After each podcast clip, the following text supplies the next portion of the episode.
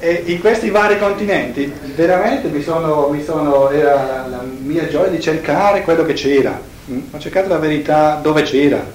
Nel buddismo ho preso quello che, che c'è di verità, non mi interessava quello che, che, che, forse può essere sbagliato. E di verità ce n'è dappertutto, mm? almeno qualcosa, almeno.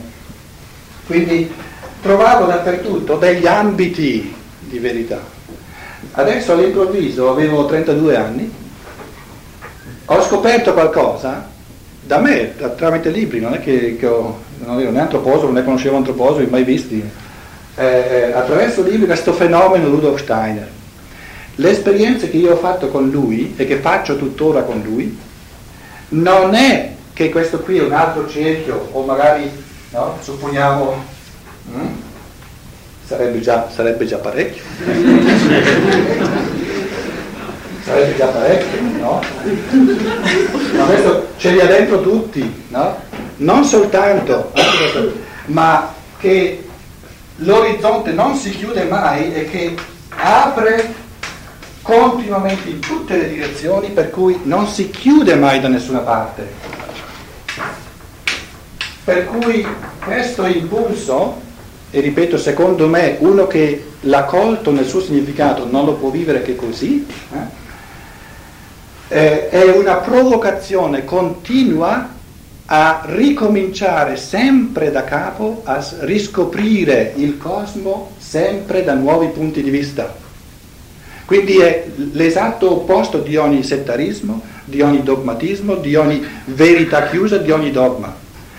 Al che io dopo qualche anno di esperienza con questo Rudolf Steiner ho detto, questo mi piace, mi sta bene. Se mica domani, oggi, trovassi qualcosa di meglio ancora, piglio i miei 300 libri di Steiner, li metto da parte e comincio con, con ciò che è meglio.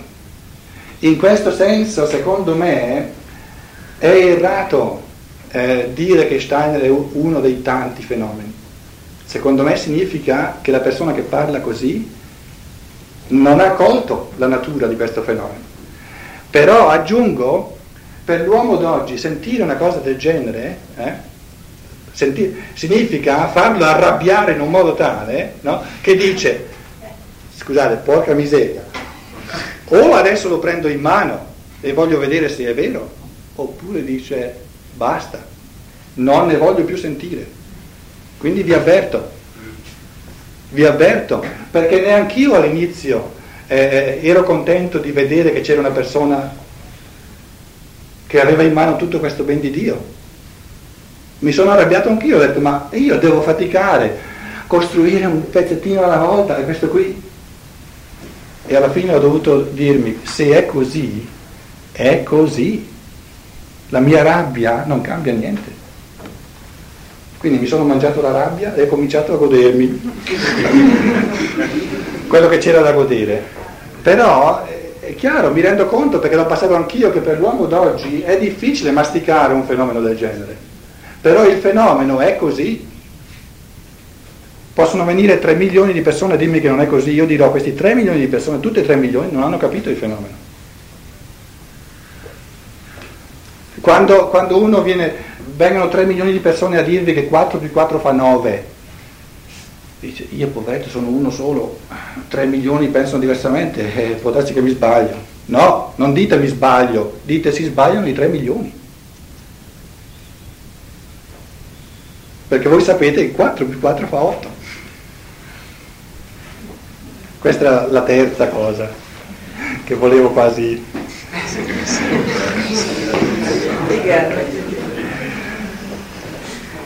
Basta così? O una cosa. Eh, io quest'anno sto vivendo un, eh, di educatore eh, con eh, ragazzi portatori di handicap, con ragazzi in gravi difficoltà. Ecco, e um, quando lei prima, so, um, così accennava al corpo eterico, così questa, eh, mi veniva proprio alla, così, alla mente come eh, con questi ragazzi è ancora direi il ruolo dell'educatore e del maestro diventa ancora più importante di come lo possa essere a livello. Essendo delle situazioni in, certi casi anormali, anche l'insegnante stesso veramente deve fare così, eh, secondo me, ancora più dentro se stesso ricorso a delle forze che non può lasciar perdere niente, ecco, perché eh, io più di una volta ho l'impressione di avere nel, davanti persone che eh, hanno bisogno di essere aiutate in questa, eh, così, eh, so, in questa eh, metamorfosi, in questa, in questa, loro evolversi ecco, nel tempo. E pensavo, ecco, queste, ehm, così, e mi viene anche alla mente alcune deformità, e questa difficoltà anche nel, a volte nel, nel muoversi, questa, anche nel, nel, parlare stesso. Ecco. Io dico, ehm, per quanto riguarda lo sviluppo, eh, non so, si può pensare che in questi casi vi sia lenta, eh, un lento evolversi rispetto, eh, prima parlava di tre, eh, di tre stadi, appunto di tre fasi, ecco. E, si può parlare di un passaggio comunque dalle fasi o una fissazione in una qualsiasi, non so se in questo caso mi posso... È una è una mm, realtà enorme eh, che lei... Ma da guardare, ecco, questo volevo, da guardare come, e vorrei che fosse così, da guardare come un, un fiere, insomma, cioè questo cammino, o da così vivere come eh, dimensione di, di stasi, questo mi sembrerebbe... Stasi no, non, non, c'è, eh, non ecco, esiste. Benissimo. Mm? Però, eh, come ripeto, è una, una, questione così profonda, così complessa che è difficile dire eh, eh soltanto due parole. Hm? Però vorrei tentare perlomeno di dire un paio di parole che colgano secondo me l'essenziale, e cioè in termini di questa domanda, che significato ha un'incarnazione? E aggiungo fra parentesi, se partiamo dalla prospettiva di una vita sola, un fenomeno del genere è molto difficile, se non impossibile, a spiegarsi. Quindi io parto dal presupposto di ripetute vite terrene. Che significato ha che in questa vita particolare, questo essere umano, che non è handicappato, eh, il suo rapporto col corpo è diverso da quello della maggior parte degli uomini e ciò noi chiamiamo handicappato. Come spirito umano è uno spirito umano come tutti gli altri, ha un rapporto diverso col corpo. Ha un altro terreno. Un altro tipo di terreno, ma il, il corpo non è il terreno, eh? il corpo fa parte del suo essere, molto più intimamente che non soltanto il terreno. I motivi, cioè il, eh, i motivi per cui lui si è proposto prima di nascere una vita di questo tipo possono essere molti. Per esempio, ci sono esseri umani che ciascuno di noi, prima di entrare nel corpo, abbiamo una visione globale come un quadro generale di tutta la vita con tutti gli avvenimenti che stanno davanti a noi. E ci sono esseri umani che di fronte alla, alla forza di, di, sofferenza e di dolore che li aspetta, no? perché sono previsti nel corso una, di, della vita che li aspetta eh, eh, eh, anche sofferenze molto forti, si ritraggono dall'entrare nel corpo, c'è una specie di shock, di paura e quindi non afferrano totalmente la realtà corporea e quindi aleggiano eh, sul corpo invece di compenetrarlo da di dentro. Un, un, essere umano che non riesce a muovere la mano è, è uno, uno, spirito che nel suo corpo eterico o corpo astrale, invece di penetrare, compenetrare ogni atomo e ogni molecola in modo da poterlo muovere da di dentro, lo aleggia da di fuori. Quindi un cosiddetto handicappato è uno spirito che aleggia maggiormente al di fuori del corpo e lo compenetra da di dentro meno che non altri. Oppure un motivo fondamentale per scegliere un tipo di incarnazione così potrebbe essere che questo essere umano, nella, pro, nella incarnazione successiva a questa, per lui e per i, le persone che gli sono vicini, tutti i parenti, eccetera, educatori, è prevista una missione comune, forse di grande importanza. E per creare le forze morali, religiose, spirituali necessari per questa missione comune, è importante, è essenziale, è necessario che lui dia a tutte le persone che lo circondano questa realtà con cui confrontarsi e con cui creare certe forze morali che si possono creare soltanto nel contatto quotidiano con un cosiddetto handicappato.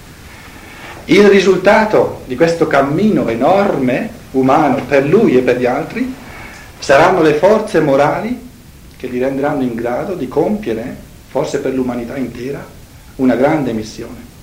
E quindi l'insieme di questa vita acquista un significato bellissimo, meraviglioso, nella prospettiva non eh, del, del, dell'ombrico che, che, che, eh, che cammina sottoterra e non vede niente, ma in una prospettiva che prende l'insieme del cammino di un essere umano. E perciò, ripeto, nella prospettiva di una vita sola, questi fenomeni non si possono spiegare, non, non trovano nessuna spiegazione, perché non c'è motivo per cui all'interno di una vita sola, senza prospettiva di, di qualcosa che poi si esplica nel futuro. Non c'è motivo di scegliersi un'incarnazione del genere. E ci sono altri, eh, altri fattori, altri modi. Eh. Ho dato due esempi per cui, che danno un motivo per cui un essere umano sceglie questo tipo di incarnazione. C'era là, mi pare, un'altra... Sì?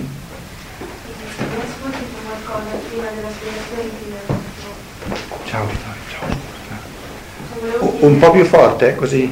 Volevo chiedere se mi può spiegare eh, il discorso che ha fatto per quanto riguarda l'educatore che eh, non trasmette quello che sa ma quello che è. Allora volevo chiedere se una persona, eh, cioè come fa a diventare degna di essere imitata per quello che è? ce la può fare soltanto eh, venerando il bambino nel rispetto della sua essenza e, e con, quella gioia, l'entusiasmo. Oppure, come diceva lei, l'educazione è un'arte, quindi non c'è un cioè, cioè, si può eh, creare un educatore oppure eh, nasce. Non ho capito. Eh, certo, la domanda, la domanda è giustificata perché io ho detto eh, educare è un'arte hm? e artisti eh, o si è o, o non si diventa, hm? Ma l'educazione, l'arte dell'educazione è un'arte che si può anche imparare e la si impara nella misura in cui si cresce interiormente. Eh, ma chi mi dice che io sono degno di essere militare? C'è un valore massimo, cioè in base a da bambino e quindi educatore valido per quanto riguarda almeno la fase dei primi sette anni. Penso che, penso che um, ci sono tre, tre grandi... Abbiamo più gesso?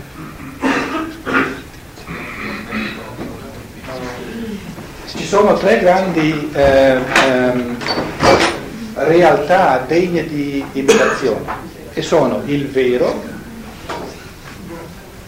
il bello e il buono. Non degne di imitazione sono il falso, il brutto e il cattivo. Grazie. Il brutto e il cattivo. Eh? Vero, falso, bello, brutto e buono, cattivo.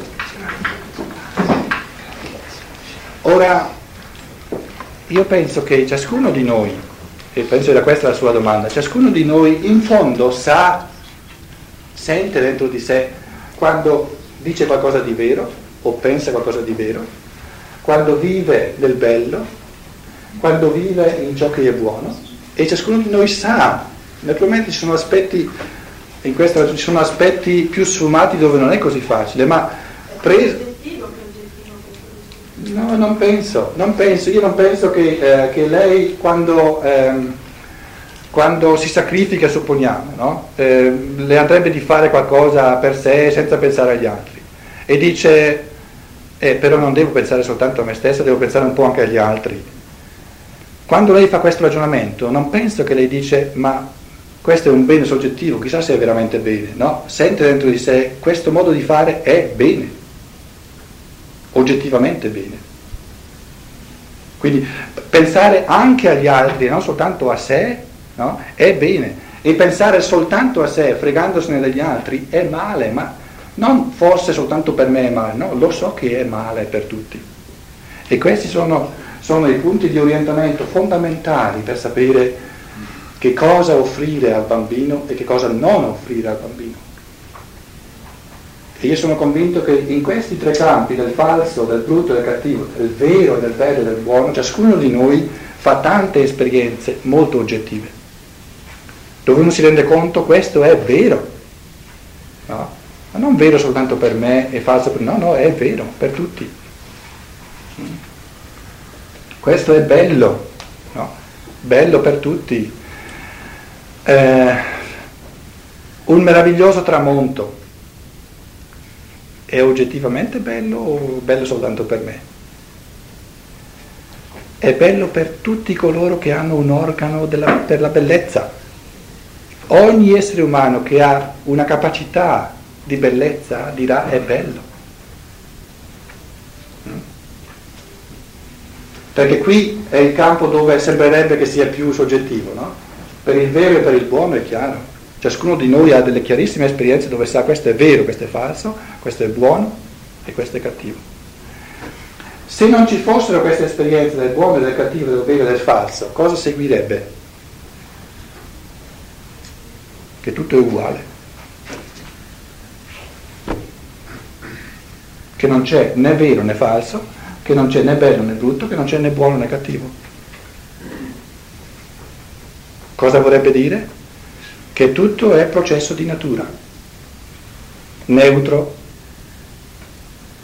Va bene? In un processo di natura non lo chiamo né buono né cattivo, è un processo di natura.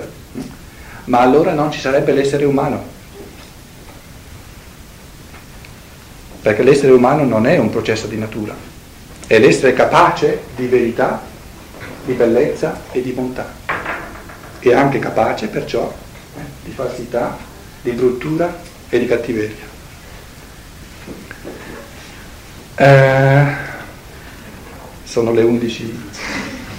Andiamo. Grazie a tutti della partecipazione, dell'attenzione. Buonanotte a tutti.